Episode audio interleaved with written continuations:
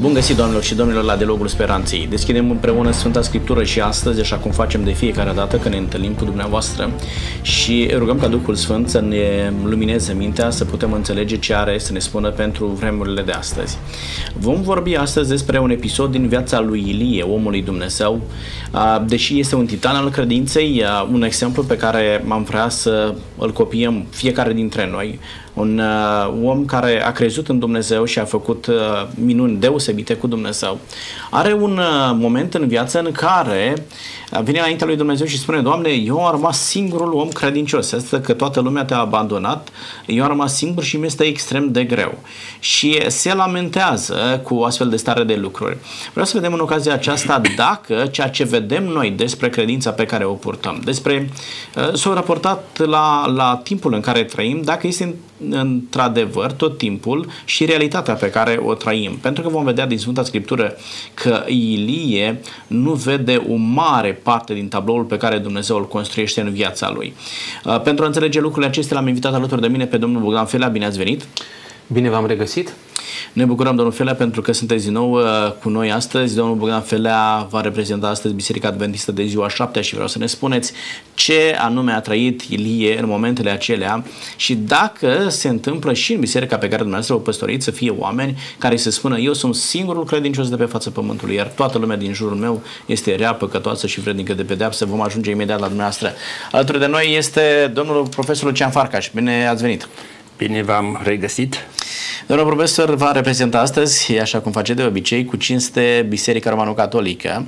Ne bucurăm pentru că sunteți cu noi. Vreau să înțelegem și din partea dumneavoastră ce se întâmpla cu Ilie, dacă ceea ce trăia Ilie la momentul de față se întâmplă și în viața oamenilor din societatea contemporană nouă. Sunt oameni care cred că doar ei îl au pe Dumnezeu, doar ei sunt credincioși, doar lor li se uh, cuvine mântuirea pe care Dumnezeu a pregătit-o cu preț de sânge pentru întreaga omenire și imediat abia aștept uh, răspunsurile dumneavoastră.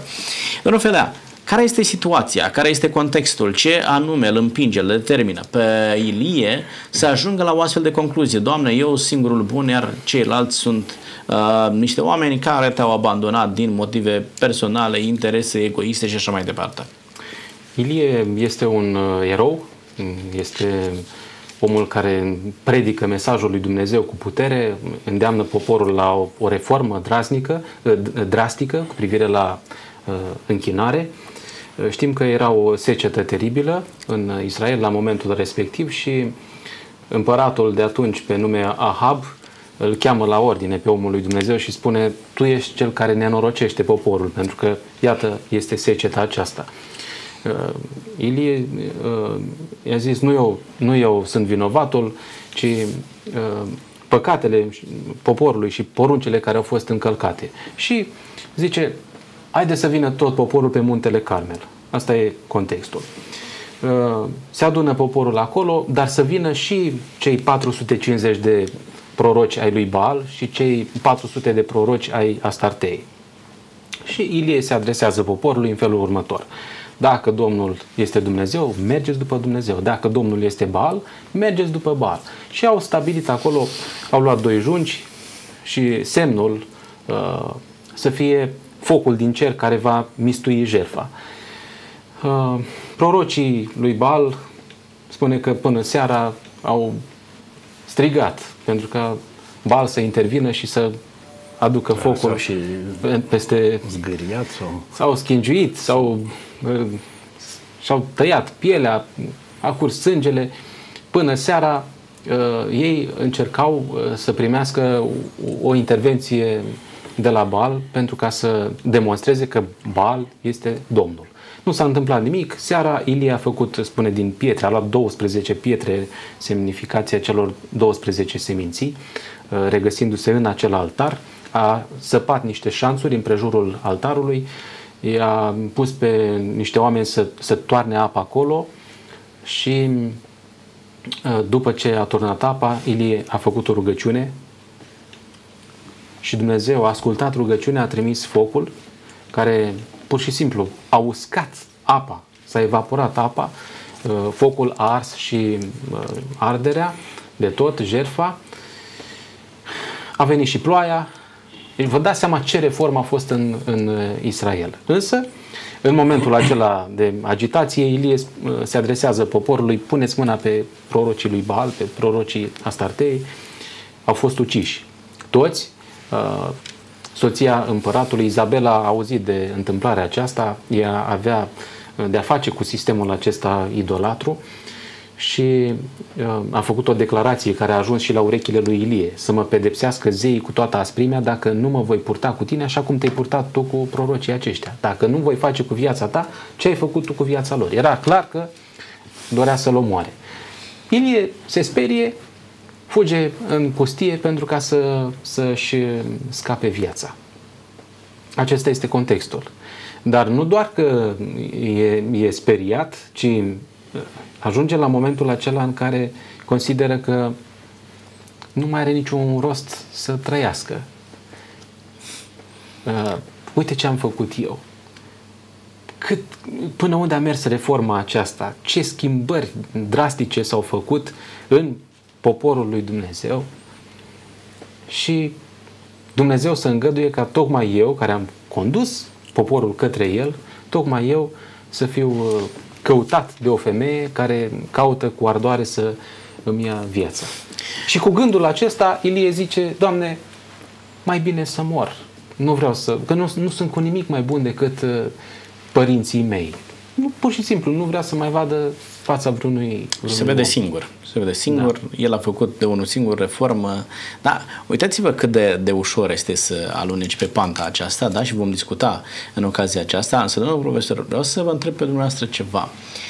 Cum se poate ca un bărbat al lui Dumnezeu, atât de puternic, care face față unei secete teribile, care este hrănit într-un mod supranatural, un om care face să coboare foc uh, și să ardă uh, jertfa de acolo, luptă împotriva a sute de proroci mincinoși, reușește să iasă învingător și în momentul în care dă față în față cu o femeie, îl apucă groaza morții. Și spune, Doamne, aici este capătul. Cum explica situația aceasta? Pentru că este de neînțeles. Uh, îmi vine spontan situația lui Petru, Da. care îl neagă, nu? așa cum Isus i-a spus dinainte. O să fie momentul când de, de trei ori o să te lepezi de mine. În fața cui a neg- l-a negat pe Isus? A o portărează, o femeie de mai de rând, așa. Exact, exact. Îi era frică de, de, o Deci femeie să nu fie această demascat. Da. reacție, da. Da? Uh, Din coace, uh, cred că trebuie să privim contextul mai larg al poziționării uh, unui profet. Ca, uh, știu, o privire mai largă, știm că Isus a precizat clar, aflându-se el într-o situație delicată, uh, face acea declarație că niciun profet nu este bine primit în patria lui. Tocmai de ai săi care îl cunosc și așa mai departe. El știu, Iisus a avut necazuri când a revenit la Nazaret, vreau să-l arunce de pe coamă, de pe stâncă. Da. Uh, La vremea respectivă, nu?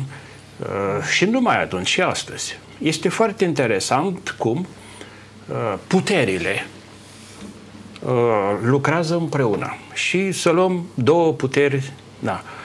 O putere mai degrabă politică, administrativă, pământească, lumească, omenească. Regele, împăratul, președintele și așa mai departe. Nu contează. Reprezintă puterea politică, omenească, pământească. Pe de altă parte, în toate societățile uh, exista și puterea spirituală, religioasă, așa care de cele mai multe ori era organizată instituțional.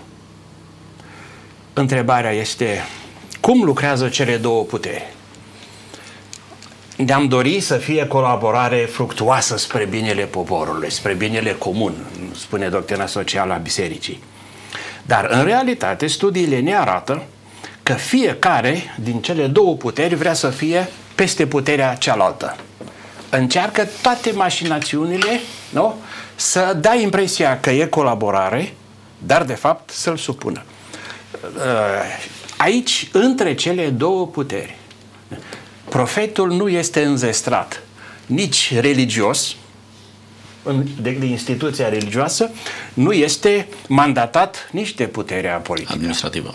El este mai degrabă, am zice noi, un fel de ca, um, carismatic, Duhul, dar de fapt este chemarea lui Dumnezeu. Și este avertizat profetul în tradiția profetică. Te trimit. Ai grijă ce spui dacă tremuri în fața lor, s-ar putea să te fac eu să tremuri în fața mea. Deci ce spuneți dumneavoastră aici, această situație lamentabilă în care ajunge omul aici Dumnezeu ajunge Ilie. și starea de fapt, se datorează acestei misiuni a bisericii în treburile statului și invers. Da, da? Sunt situații foarte nefericite. Da, și Ist- de, istoria da, ne o uităm arată. în istorie, exact ce spuneți dumneavoastră este perfect adevărat, ne uităm în istorie când a existat uh, a, această amestecătură între stat și biserică. Da, și- uh, poate, da. că, poate că s-a făcut lucrul acesta în dorința de a controla mult mai uh, complet lucrurile, de a ajuta mai mult pe oameni, însă, însă lucrul acesta a dus la cele mai mari urări posibile.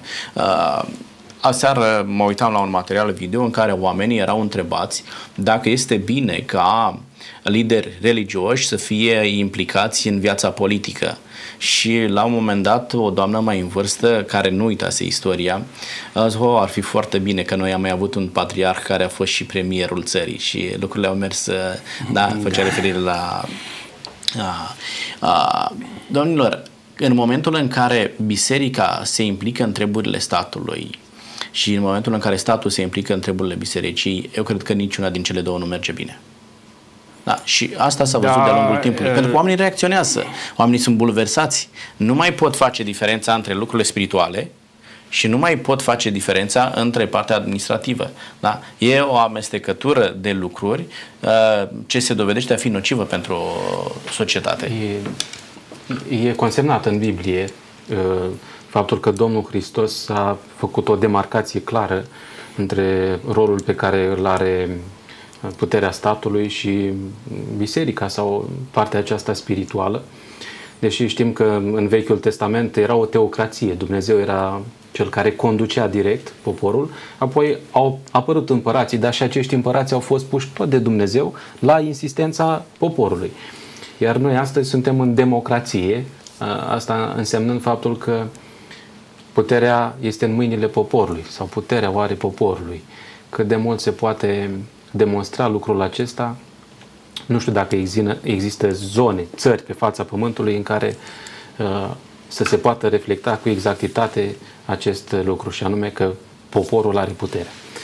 Însă, Domnul Hristos a fost întrebat odată uh, ce părere are cu privire la uh, rolul cezarului, dările către stat? Și el a zis, mă ispitiți, arătați-mi un ban. Slovele, înscrisul dar, dar de pe ban. folosește, În, în situații similare folosește un cuvânt. Ați amintit uh, ipocrizia ipocriților. De mai multe ori este Da. cuvântul acesta pe buzele lui Isus. Fățarnicilor. Fățarnici, Da, ipocriți. da, da, da. mă ispitiți, uh, slovele de pe banul acesta ale cui sunt? Și au răspuns, ale cezarului. Dați cezarului ce se cuvine să dați cezarului și lui Dumnezeu, bisericii, ce se cuvine să dați lui Dumnezeu. Pilat îl întreabă, "Uh, tu ești împărat?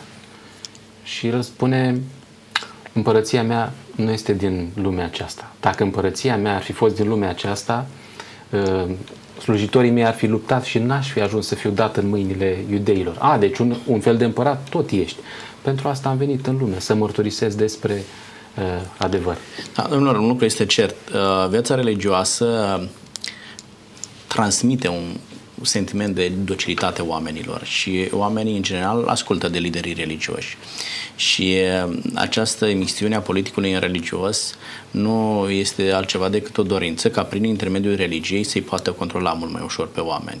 Însă oamenii își dau seama că atunci când religia și cu politica sunt amestecate, lucrul acesta este nociv pentru ei și reacționează. Sentimentul de docilitate dispare și în rândul maselor și oamenii mai degrabă se revoltă decât să asculte, decât să se supună, decât să primească ceea ce vine din partea conducerii. Vă rog, domnul profesor Amuzu, că voi să spuneți de mai de mult ceva și ați dat uh, voie domnului Felea. Da, chiar că nu vreau să uit. uh, E o strategie, putem să-i spunem cu mai multă credință, e o înțelepciune a lui Dumnezeu că pe alesul lui, cel care înfăptuiește ce a făcut Ilie, dă cu el de pământ fără milă. Ajunge, Ilie nu și pune capăt vieții, dar îl roagă pe Domnul. Să fac. Nu mai, nu mai pot, ia-mi viața. Este vorba de acea experiență a singurătății când uh, cel în cauză este convins că însuși Domnul l-a părăsit. Iisus pe cruce nu? preia psalmul, cuvintele psalmului, sigur că el avea în vedere tot psalmul, dar primele cuvinte, de ce? De ce mai părăsit? Și avem în istoria misticii ă, sfinți foarte mari, cum ar fi Tereza de Avila. Ea a cunoscut singurătatea, întunericul, părăsirea lui Dumnezeu. Extraordinar. Care e motivul dacă vrem noi să venim cu rațiunea? Aha, Dumnezeu vrea să-i arate alesului său că nu tu ai făcut minunile, transformările, schimbările, Domnul. Și vrea să-i arate cine Ești un nimic că îți dorești chiar uh, moartea. Dar este și asta o experiență a fidelității. Deci cel foarte, foarte fidel ajunge ca uh, uh, toată fidelitatea lui să fie pusă la încercările parcă e un Dumnezeu fără inimă. Dar e o, o, o, să spunem, este o școală pentru că de fiecare dată, ca și după, uh, singurătatea lui Iisus a fost urmată de înviere, de comuniunea cu Dumnezeu Sfânta de și în moment știm, al, al și la fel și Ilie. Adică cu cât e mai uh, obositoare, chinuitoare singurătatea, parcă acolo, fără să-ți dai seama, Dumnezeu e mai prezent. E, e, cum se cheamă, un paradox al credinței. Nu, redescoperirea lui Dumnezeu după o astfel de, de, un astfel de sentiment de singurătate face bine sufletului nostru și se întâmplă și în cazul lui Ilie, dar legat de ceea ce a spus dumneavoastră și similar cu cazul lui Ilie, vedem că nu Dumnezeu este acela care îi părăsește pe oameni, ci mai degrabă starea în care noi ne-am adus, da. frica da. ce ne înconjoară uh, pe noi, ce spuneți, face să nu da, mai vedem da. pe Dumnezeu. Uh, mi-aduc aminte, eram la București la Bărăția, în zilele din decembrie, când la un moment dat un uh, poet, un scriitor de-al nostru, da. discreția față de nume, apare la televiziunea română, încă nu era liberă, apare la televiziunea română și spune fraților Dumnezeu și-a întors fața către noi. Dar ce până acum stătea cu spatele? Am comentat. Da, da. Zic, da. nu, noi i-am întors spatele. Exact, despre asta este vorba. Nu, și aici, da. Da, deci nu Dumnezeu i-a întors fața lui Ilie, nici uh, Sfântului pe care dumneavoastră l-ați amintit mai devreme. Uh, mi-aduc aminte de ce spune Isaia 59, cu versetul 1 mai departe, da? Nu mâna Domnului este prea scurtă, nu urechea Domnului este prea tare, ci păcatele voastre pun un zi de despărțire între voi și Dumnezeul vostru. De aceea voi nu reușiți să-L vedeți pe Dumnezeu. Dumnezeu niciodată nu-și întoarce fața, ci mai degrabă noi întoarcem tot, spatele lui Dumnezeu. Tot aici avem uh, uh imnurile de scriere a slujitorului lui Dumnezeu, Ebet Iave, uh, și lectura noi o avem deseori la mormântări. Uh, prin, prin câte a trecut, zice, l-a disciplinat Dumnezeu. Noi credeam că e părăsit, credeam că e așa, da. dar de fapt el era fidel față de uh, voința lui Dumnezeu și până la urmă Dumnezeu este cel care răsplătește. Ori Ilie întruchipează această dramă extraordinară. Deci, uh, realizăm că fiecare dintre noi putem ajunge la un moment dat într-un astfel de punct uh, de vulnerabilitate în care să simțim că am rămas singuri oameni credincioși de pe fața pământului. În fel, există pericolul acesta și astăzi putem ajunge într-o astfel de situație. Ce anume ne poate duce în situația în care să uh, dezvoltăm această convingere că noi suntem singuri rămași credincioși lui Dumnezeu și restul oamenilor l-au abandonat pe Dumnezeu. Ce mă fac eu, Doamne, că singurul sfânt de pe pământul ăsta? Este foarte periculoasă o asemenea poziție pentru că uh, ajungem să considerăm că noi suntem atât de buni încât Dumnezeu nu mai are pentru ce să ne ierte, pentru că noi suntem permanent nevinovați, noi suntem, știu eu, perfecți, suntem desăvârșiți, suntem sfinți, suntem drepți. Uh, așa făceau fariseii.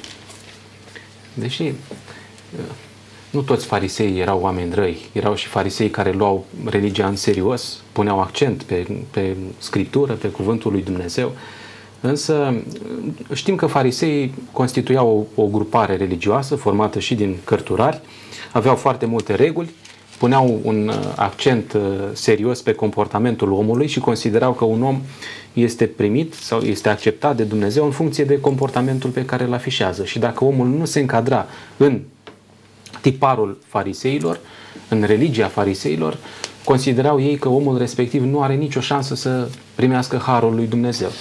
Și dacă ar fi să dăm și un exemplu din uh, Noul Testament, m-am oprit asupra Evangheliei după Luca la capitolul 7, unde este un, uh, un episod deja cunoscut, femeia păcătoasă. Când zice Luca aici femeia, pă, femeia păcătoasă, eu cred că vrea să facă o scenare. Nu neapărat că uh, Luca o considera pe femeia aceasta păcătoasă. Uh, păcătoși erau și cei în fața... Nu, în, descrie la, așa la, cum vedeau ceilalți. La masa uh, la care se aflau. Asta nu înseamnă că Luca nu era de acord că femeia aceasta avea o problemă, era păcătoasă. Dar păcătos era și fariseul în casa căruia mâncau. Și spune că femeia aceasta a aflat că Isus era la masă în casa fariseului și acolo a adus un vas de alabastru cu mir mirositor, stătea lângă picioarele lui Isus, a început să-i stropească picioarele cu lacrimile ei și să le șteargă cu părul capului ei. Când a văzut lucrul acesta, fariseul, care îl poftise și a zis în sinea lui, omul acesta, dacă ar fi un proroc, ar ști cine și ce fel de femeie este cea care se atinge de el, că este o păcătoasă. Aș vrea să ne oprim la uh, raționamentul uh, fariseului. Dacă Isus ar fi un proroc, dar nu este. Dacă Isus ar fi un proroc, ar ști cine este cea care se, uh, se atinge de el. Vedeți? Nu știu dacă noi ne gândim că atunci când îl privim pe un om de lângă noi, Isus s-ar putea să-l vadă cu alți ochi. Adică Simon, fariseul, nu-și putea imagina că dacă el o vede pe femeia aceasta în afara harului, în afara grației lui Dumnezeu, Isus ar putea să o vadă altfel. Și noi de multe ori considerăm că Dumnezeu judecă, Dumnezeu vede, Dumnezeu acționează, gândește, așa cum gândim noi. Da, ă, știți că la un moment dat Dumnezeu spune să nu vă închipuiți că eu sunt om. Da? Adică să nu ne închipuim că Dumnezeu gândește așa cum gândim noi și Dumnezeu îi vede pe oameni așa cum îi vedem noi. Pe de altă parte știm că Dumnezeu i-a prețuit pe oameni mult mai mult decât îi prețuim noi până acolo încât a dat pe singurul lui Fiu să moară pentru că oricine crede în El să nu piară, ci să aibă viața veșnică. Și încă motiv pentru care Dumnezeu îi tratează cu mai multă dragoste, respect pe oamenii aceștia. Domnul profesor, haideți să revenim la întrebarea noastră. Cum pot ajunge uh, eu, ca un om credincios al lui Dumnezeu, să spun, uite cât de credincios sunt eu, am rămas singur în tot Iuda, uh, în tot poporul lui Dumnezeu și ceilalți sunt vai și amar de capul lor. Eu sunt cel mai bun din tot poporul. Mi-aduc aminte de o întrebare pe care mi-a pus-o personal un profesor de la seminar, care mi-a fost mie profesor, eram preot de 2-3 ani, vicar, cum e la noi, cu treptele, și mă întreabă, cum e viața de preot? Ai necazuri? Am, părinte. E bine. E o, da, trebuie să ne gândim că ă, în fața unui popor, eu am spus că nu, nu declar de sfânt un popor. Adică nu-l mint. În momentul în care îți face datoria, da? Vestește Evanghelia, îți trăiești chemarea profetică, Ilie, vestește împărăția la păgâni, ca Paul, apostolul Paul. Paul nu putea exclude că va avea un sfârșit tragic. Că m-au părăsit, au rămas cu mine cine dintre colaboratorii? Paul face această experiență, că rămâne singur uh, și cu cât cineva e mai sus, undeva, într-o poziție, ierarhie bisericească, o instituție politică sau economică, cu cât este mai fidel adevărului, cu atât va avea, uh, uh, va fi părăsit enorm de, de, de mult. Părăsit, rămâne singur, că nu mai știe ce să facă. Și aici apare, sigur, eroicitatea uh, persoanei ca atare, dar și riscul de a abandona. Da. Avem oameni care în astfel de situații, de exemplu, cu ani în urmă, uh, un președinte al Germaniei uh, Știți că președinția în Germania nu este înzestrată cu multă putere de decizie. Este da. o conștiință, da, da bine, uh, dar are și el o prezență și un rol, acela de pe linie, să spunem, de rațiune mai întâi, nu? să uh, favorizeze buna colaborare între partide, între guvern federal, guvernele uh, fiecărei țări și așa mai departe. El a fost acuzat de nu știu ce. Hai să zicem un plagiat, că e la mod acum. A, și-a dat demisia imediată. Chiar dacă nu s-a demonstrat că ar fi săvârșit uh, un astfel de act, faptul că a fost acuzat ca președinte, el a pierdut în fața uh, poporului o credibilitate de care are nevoie. Și a avut, haideți să zi, să-i spunem, bunul simț. Decât să mă lupt cu morile, cu, cu, cu, de vânt, cu da. așa sau contra curentului, mai bine uh, renunț și să facă altcineva. Adică e, eu văd și o astfel de situație, pentru că s-ar putea să nu fie atât de bun, atât de sfânt, atât de corect, dar să ții morțiș cu dinții de putere, de scaun. E în regulă. Ce spuneți dumneavoastră este o altă stare de lucruri dar vreau să, să revenim la ceea ce am propus în discuția de astăzi. Să spuneți cu și mai sus, uh, presiunea este atât de mare încât la un moment dat cedezi și asta se întâmplă și în cazul lui Irie.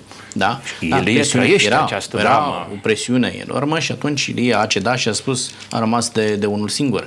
Uh, bun, realitatea arată că el nu a rămas de unul singur. Dacă ne uităm în versetul 18, Domnul zice, îmi voi păsa alți șapte mii care nu și-au plecat genunchiul da. înaintea lui Baal. Da? Numai că pe aceștia Ilie nu, nu îi vedea. Chiar dacă nu este neapărat, poate, cu fidelitate cazul lui Ilie. Însă vreau să uh, surprindem o altă realitate pe care o întâlnim în biserici și anume uh, acei oameni care sunt oameni de biserică. Da, oameni care vin în regulă la biserică, oameni care se implică în uh, uh, activitățile spirituale ale bisericii, administrative, chiar ale bisericii uh, și și-au format o părere foarte bună despre ei. Uh, mai mult decât atât, oamenii, enoriașii, îi respectă foarte mult, uh, le, le oferă cinstea cuvenită lor și oamenii la un moment dat spun, uite ce bun sunt eu. Uite cum toată lumea mă apreciază pentru ceea ce am făcut eu, da? Uite cât de sfânt. Și la un moment dat se manifestă o, dacă este permisă exprimarea, o mândrie a sfințeniei. Da? Sunt mândru de sfințenia mea. Găsim așa ceva, domnul Felea, prin, prin biserici? Vreau să fac o afirmație care s-ar putea să șocheze puțin, însă consider că este pe linia de gândire a Mântuitorului nostru Isus și anume, până la urmă, indiferent de poziția pe care o avem, tot ceea ce facem în viața aceasta și nu ne implică în intimitatea ființei noastre, nu facem cu toată inima și în modul cel mai sincer, s-ar putea să nu valoreze nimic înaintea lui Dumnezeu. Aici e o filozofie întreagă pentru că așa am fost noi croiți în sistemul acesta de gândire și anume că dacă mm, ies din mașină în parcare și lângă mine vine un cerșetor, mă uit în stânga, în dreapta, parcă nu i-aș da, mai degrabă l-aș înjura. Însă mă gândesc că s-ar putea să fie dincolo. Mă vadă cineva. S-ar putea să mă vadă cineva. Mai știu oamenii și că slujesc la biserică.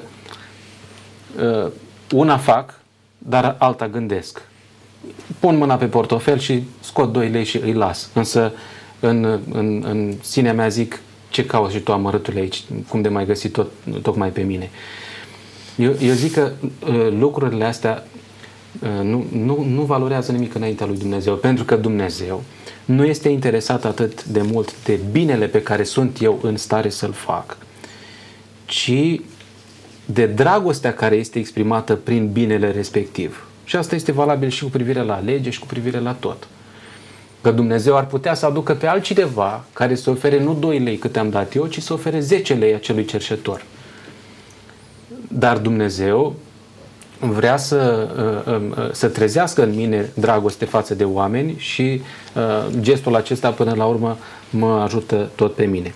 Deci, dacă facem ceva și nu suntem sinceri, nu este apreciat și nu, nu este primit de Dumnezeu. Nu este apreciat și nu este, Sigur că nu da. este primit de Dumnezeu. Domnilor, dar uitați-vă la, nu știu, poate vorbesc din altă realitate eu. Sunt, vreau să punctăm acei oameni din biserică ce afișează acea sfințenie uh, cerească. Când te uiți la ei, spui că mai au un pas și au ajuns în ceruri. Dar în momentul în care îi vezi într-un alt context, nu îi mai recunoști. Da? Uh, cum se poate ajunge aici și care sunt consecințele unei astfel de trăiri? Să te vezi atât de bun și să afișezi lucrul acesta înaintea oamenilor, adică să te mândrești de sfințenia ta. Se ajunge aici, domnul profesor, sau nu? Cu siguranță că sunt și astfel de situații. Ce vă povestesc eu, luați-o ca umor. Când eram studenți, am prins și anii 70 și până în 84 noi, era deja problema cu uh, rația de da. mâncare, trebuia să dăm becuri jos, să facem economie, nu pornea cazanul cu, nu era presiune la gazul metan și așa mai departe. De aceea și mâncarea era mai sărăcuță. E, și din când în când venea o măicuță din altă parte, stătea puțin acolo în casă și ajuta la bucătărie. Mai ales duminica noi simțeam o mână străină, după cum arătau bucatele, mai atrăgătoare. Și această măicuță uh, îl roagă pe părintele uh, să-i spunem pedagog, da. părintele prefect, îi spunea, îl roagă, părinte, am o rugăminte, spune, soră, vreau ca duminică, când seminariștii vin de la Sfânta Slujbă și vin la sufragerie, să-mi dați voie să mă așez în genunchi la ușa de intrare în sufragerie și fiecare seminarist să mă scuipe. Și zice părintele, un actor desăvârșit, zice, măicuță, dar de ce să așteptăm până duminică? Hai că te scuip eu. Zice, ei, dar nu, vreau să... da. Adică să da. aprecieze ceilalți cât de smerită uh, este. smerită este și așa mai departe. Uh, dar pot fi urmăriți, sunt romane, sunt filme, sunt, dar mai ales sunt documentarii unde sfințenia devine o boală. Și dacă aceste persoane sunt și în funcție de conducere, sunt terorizează periculoase. pe ceilalți. Sunt, sunt uh, astfel de situații. Uh, ați spus că lucrăm eu personal uh, cu tinerii, cu studenții și teologi uh, viitori preoți, dar și uh, studenți viitori asistenți sociali sau cu altă misiune. Uh, cât privește seminarul, nu trădez din viața internă, dar e riscul persoanele cu mâinile împreunate, cu capul o leacă plecat spre stânga, care petrec mai mult timp în biserică decât în bibliotecă sau în altă parte la studiu. Mm-hmm. Aceste persoane constituie și un factor de risc. Atunci când nu mai au cui să afișeze propria sfințenie, cumințenie, nu, aproape, Doamne, uită-te la ăla din spate, cum farizeul care se autojustifică. Când ajunge el da, să fie, da, să aibă puterea, e se ajunge la abuz de putere. Sigur. Și sunt cazuri dintre Acestea sunt consecințele uh. Uh, și în momentul în care nu îți iei timp să vezi ce este dincolo de masca pe care omul o afișează. Da? Uh, spune un proverb, dacă vrei să placi un om, privește de la distanță. Dacă vrei să-l cunoști, apropie de el. Și dacă te apropii de el, s-ar putea să descoperi altceva decât omul afișează. Uh, bineînțeles, sunt foarte mulți oameni care, după ce o perioadă de timp au afișat o astfel de uh, sfințenie, uh, sunt promovați datorită acelei sfințenii. Și în momentul în așa cum ați spus dumneavoastră, ajung în punctul pe care și l-au dorit, în punctul cheie de conducere, uh, oamenii aceia vor crea abuzuri uh, de putere și cei care l-au văzut sfânt până atunci vor avea foarte mult de suferit odată uh, că vor fi dezamăgiți de felul în care omul se va raporta la ei și a doua oară vor avea de suferit datorită deciziilor pe care acesta le va lua dintr-o uh, boala puterii, pentru că aici se ajunge la, la o boală de a puterii. Cum putem totuși să depășim momentul acesta uh, și vreau să mergem mai departe să reușim să ne formăm o părere despre oamenii din jurul nostru, oamenii sunt buni, nu doar eu sunt bun. Da? Adică să ofer oamenilor încredere pe care le oferă Dumnezeu. Că dincolo de ceea ce se vede, sunt oameni care nu sunt foarte atenți la ceea ce afișează, sunt spontani, sunt chiar neglijenți, pentru că nu și-au propus niciodată să salveze aparențele. Și ei se uh, uh, raportează, indiferent de uh, locul în care se află, într-un mod spontan, la, la orice este în jurul lor. Cum putem să-i vedem pe oamenii aceștia, dincolo de ce ei afișează, ca având o bunătate intrinsecă, o bunătate uh, care poate să fie scoasă la iveală dacă oamenii aceia ar primi o mână de ajutor prin uh, oameni care îl slujesc pe, pe Dumnezeu. Cum putem ajunge să-i vedem pe oameni uh, din jurul nostru, domnul Felea, uh, ca fiind buni? Nu doar noi să ne vedem că suntem buni. Să nu vă supărați dacă mai fac referire odată la pasajul acesta din Luca 7. Mi se pare că se încadrează perfect pentru ceea ce vrem să discutăm noi astăzi. Vă rog. Deci, Iisus și-a dat seama că Simon Fariseul, conducătorul sinagogii, avea o poziție importantă, era nemulțumit de gestul pe care îl făcea femeia aceasta și când, când a văzut lucrul acesta, Iisus a luat cuvântul și a zis, Simone, am să zic ceva. Și e o, e o parabolă. Un cămătar avea doi datornici. Unul era dator cu 500, cu 500 de lei, iar celălalt cu 50. Fiindcă nu aveau cu ce plăti, i-a iertat pe amândoi. Spunem, dar care din ei îl va iubi mai mult? Uh, am căutat puțin să înțeleg de ce face referire la datoria aceasta și când uh, a tradus Dumitru Cornilescu Biblia, leul avea o altă valoare și așa se explică. Însă unii comentatori biblici spun că era dator cu 500, uh, celălalt era dator cu 50 de sicli de argint. Dacă un ciclu avea vreo 23-24 de kilograme de argint, vă dați seama că era o, o datorie Considerabilă. Imensă. 500 de sicli și 50 de sicli. Deci, ce vrea Domnul Hristos să ne învețe pe noi aici? Simon Fariseu și Maria. Amândoi aveți nevoie de iertarea lui Dumnezeu. Uh, oricare datorie aș avea-o din cele două ar fi enormă pentru mine și n-aș putea să o achit. Iar uh, în vremea respectivă, dacă cineva avea o datorie, uh, mai întâi era vândut ca rob, dacă nu se încadra nici la robie, ajungea în temniță. Și în temniță nu mai exista nicio diferență. Indiferent că datoria mea era de 50 sau era de 500, uh, eram amândoi în temniță și acolo condiții, condițiile erau aceleași pentru toți. Deci, mie mi se pare că se pliază perfect uh, pilda aceasta pe subiectul nostru. Și unul și altul, indiferent de datoria pe care... Și e absurd uh, să considerăm că noi ne putem cumva îndreptăți înaintea lui Dumnezeu, că noi avem o datorie mai mică. Noi nu avem datoria mare. Avem și noi o datorie, dar a noastră este mai mică și cumva noi suntem mai apreciați, suntem mai buni. Dumnezeu se uită cu alți ochi la noi. Este ciudat pentru că Domnul Hristos cam asta vrea să spună aici. Asta este ideea din această pildă. Și Simon și Maria, amândoi sunteți datori, amândoi nu aveți cu ce să plătiți pentru că datoria este imensă și amândoi aveți nevoie de iertarea lui Dumnezeu. Dar se deci pare principiul că... acesta se aplică și astăzi. E absurd să ne uităm unii la alții, să ne, să ne comparăm, și ce mai degrabă ar trebui să înțelegem uh, cuvântul acesta care spune toți avem nevoie de, de iertarea lui Dumnezeu. Da, dar uitați-vă că omul a primit iertare din partea lui Dumnezeu, dar nu este pregătit, dispus să-l ierte pe celălalt. Da? Chiar dacă a primit iertarea.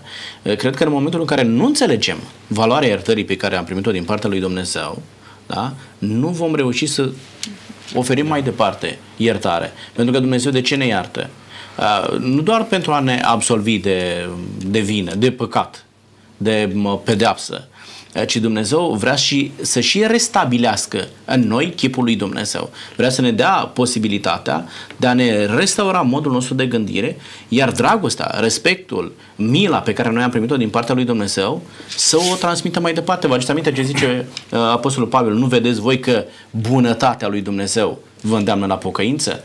Adică atunci când ai cunoscut bunătatea lui Dumnezeu, ai înțeles că Dumnezeu te-a iertat, nu poți decât să te manifesti și tu cu celălalt de lângă tine, așa cum Dumnezeu te-a, te tratat.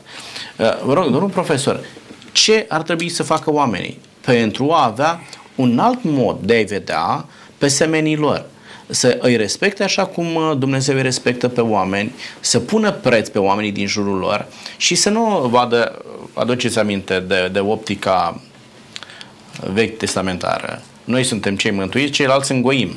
Da? da. Fără de la mântuire. Uh, aș vrea să dau un răspuns uh, redând o mărturie. Vă rog. În Germania, în parohia în care am lucrat șapte ani și ceva, era și o pușcărie mare. Și mă întâlneam deseori cu preotul care lucra acolo. Toată viața a lucrat acolo. Și într-o seară spunea, ani de zile, ani de zile m-am chinuit. Aveam între deținuți, era un bărbat mai în vârstă, avea șapte crime. Așa? N-a, nu manifesta niciun semn de părere de rău, nimic, nimic, nimic, nimic, nu va să audă de Dumnezeu, de nimic, de nimic. Zice, eu nu puteam, cum să-i spun eu frate? Criminal care nu are fără căință, cum să-i spun frate? Și totuși mi-am călcat pe inimă și i-am spus frate. Ca să ajung într-o zi, el s-a îmbolnăvit, uh, omul respectiv, a cerut să se spovedească, să se împace cu Dumnezeu și să primească ultimele taine, împărtășania și ungerea bolnavilor. Și spunea cu un fel de satisfacție, merită să ai încredere într-un criminal nu știi ce este în sufletul lui, în inima lui.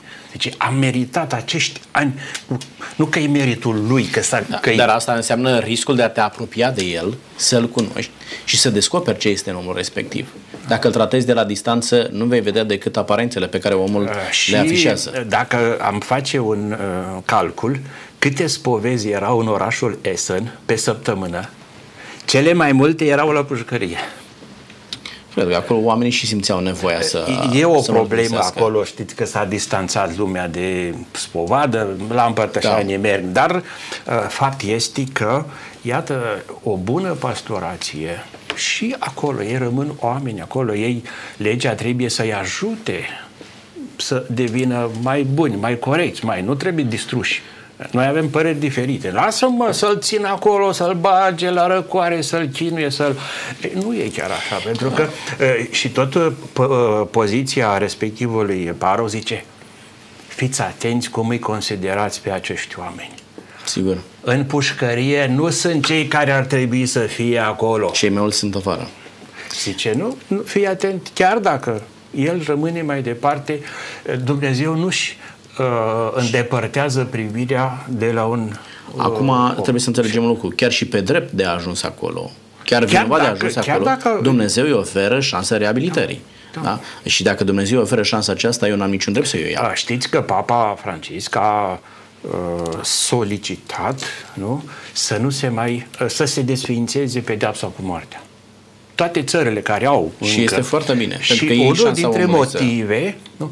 Dacă îl condamne, îl execut și el nu e împăcat cu Dumnezeu, noi spunem, bă, lasă Dumnezeu, sunt uh, uh, case din astea de maximă siguranță și da, are și dreptul la viață Poate că Dumnezeu Ca o paranteză dă aici, de, de ce spuneți dumneavoastră, ca omul să aibă șansa, chiar dacă este în detenție, Biserica Adventistă de ziua șaptea a dezvoltat un serviciu numit Serviciu Umanitar pentru Penitenciare, în care oamenii sunt puși în fața cuvântului lui Dumnezeu și chiar da, da. unii sunt uh, acolo pentru o pedeapsă pe viață, da? stau da, în da, detenție. Sunt. Și atunci omul chiar acolo în detenție are posibilitatea de a-L cunoaște pe Dumnezeu sau a-L recunoaște pe Dumnezeu și a-și preda viața lui Dumnezeu acolo. Și este un mare har pentru oamenii aceștia și mulțumim pe această cale celor care sunt implicați în acest serviciu umanitar pentru pene, uh, uh, serviciu umanitar pentru penitenciar și oamenii de acolo au posibilitatea în felul acesta să-și predea viața lui Dumnezeu. Dar uh, revenind la întrebarea noastră, ca noi să putem avea o imagine corectă despre cei din jur, cred că mai întâi de toate ar trebui să dezvoltăm o imagine corectă față de noi înșine. Da? Și apoi îi vom trata da, corect pe, uh, pe cei din jur. Aș vrea să mai dau un exemplu, pentru că e o zonă foarte delicată. Tot în Germania, de la o pușcărie, uh, preotul a convins conducerea pușcăriei să-l lase pe un deținut să meargă neînsoțit de uh, miliție, să meargă prin școli, pe, să, să, să se adreseze tinerilor. Mergea numai preotul cu el. Nu era legat, nu era... Omul ăla s-a convertit în condițiile de detenție, s-a căit și a spus că vrea să-i ajute pe tineri să fie de uh, oameni de treabă, să, să nu, nu facă ce a făcut el. Dădeau o mărturie extraordinară, stăteau, se mirau profesorii, știți cum sunt acuzați tinerii, că da. n-au răbdare, nu sunt atenți, nu îți distrați. Când venea domnul acesta, erau foarte atenți. Și se schimba și calitatea școlii și a vieților. Ultima intervenție, domnul profesor, ne apropiem de final. Spuneți-ne cum putem să creăm o imagine corectă despre noi, o imagine corectă despre oameni, raportându-ne la pregătirea pe care noi trebuie să o facem pentru întâlnirea cu Isus Hristos. Um, să ne gândim că suntem de valoare. Când uh, mergeau apostolii, urcau la templu și un cercetor a întins mâna. Zice, aur și asta nu. Dar ce am? Ce am? Îți dau. Îți dau. Uh, ori, uh, și amintește și apostolul Paul, care e prețul pe care l-a plătit Hristos pentru noi? Vorbind în termen de preț, nu? Răscumpărare are... Are prețul Deci, cineva, și acesta este Fiul lui Dumnezeu, a plătit pentru A plătit pentru mine. Eu sunt de valoare. Să nu mă tratez, să nu mă consider să nu mă subevaluez eu cât timp altcineva cu amare mai mult decât atât, mai mult decât ce spuneți dumneavoastră, aveți dreptate, dar aș, aș extinde această uh, privire, acest punct de vedere. Uh, noi suntem de valoare fiecare om, nu doar da. eu, da, și cei din jurul meu au o valoare intrinsecă prin intermediul jertfei pe care Hristos a pus-o pe capul fiecăruia dintre noi. Vă mulțumesc tare mult. Domnul Firea, cum anume putem să dezvoltăm această imagine corectă, atât pentru noi și pentru cei din jur, raportându-ne la ceea ce Hristos face pentru noi. Fiindcă nu aveau cu ce plăti datornicii, i-a iertat pe amândoi. Uh, acesta este Dumnezeu. Atâta vreme cât uh, există suflare de viață în cineva, există șanse, există har, există posibilitate de reabilitare și atunci când privesc la cineva să mă gândesc că și acel om uh, uh, poate să, fie, poate să fie salvat, poate să fie mântuit prin sângele lui Hristos. De ce ne iartă El? Nu pentru că suntem buni, nu pentru că avem cu ce să plătim, nu pentru că merităm, ci ne iartă pentru că suntem răi. Și cineva poate să spună, dar nu știu dacă ar putea Dumnezeu să mă ierte pe mine cât de rău sunt. Tocmai de asta te iartă Dumnezeu, pentru că ești prea, prea rău. Dacă vreți să nu-L mai iubim pe Dumnezeu, ar trebui să căutăm permanent în jurul nostru persoane față de care să ne considerăm mai buni, mai curați, mai drepți, mai sfinți și vom ajunge să nu-L mai iubim pe Dumnezeu. Pentru că Dumnezeu și de aici până la a nu mai crede în existența lui Dumnezeu este un singur pas n-am nevoie de el, nu există. Dumnezeu nu are ce să ierte la mine, pentru că eu sunt desăvârșit, sunt sfânt.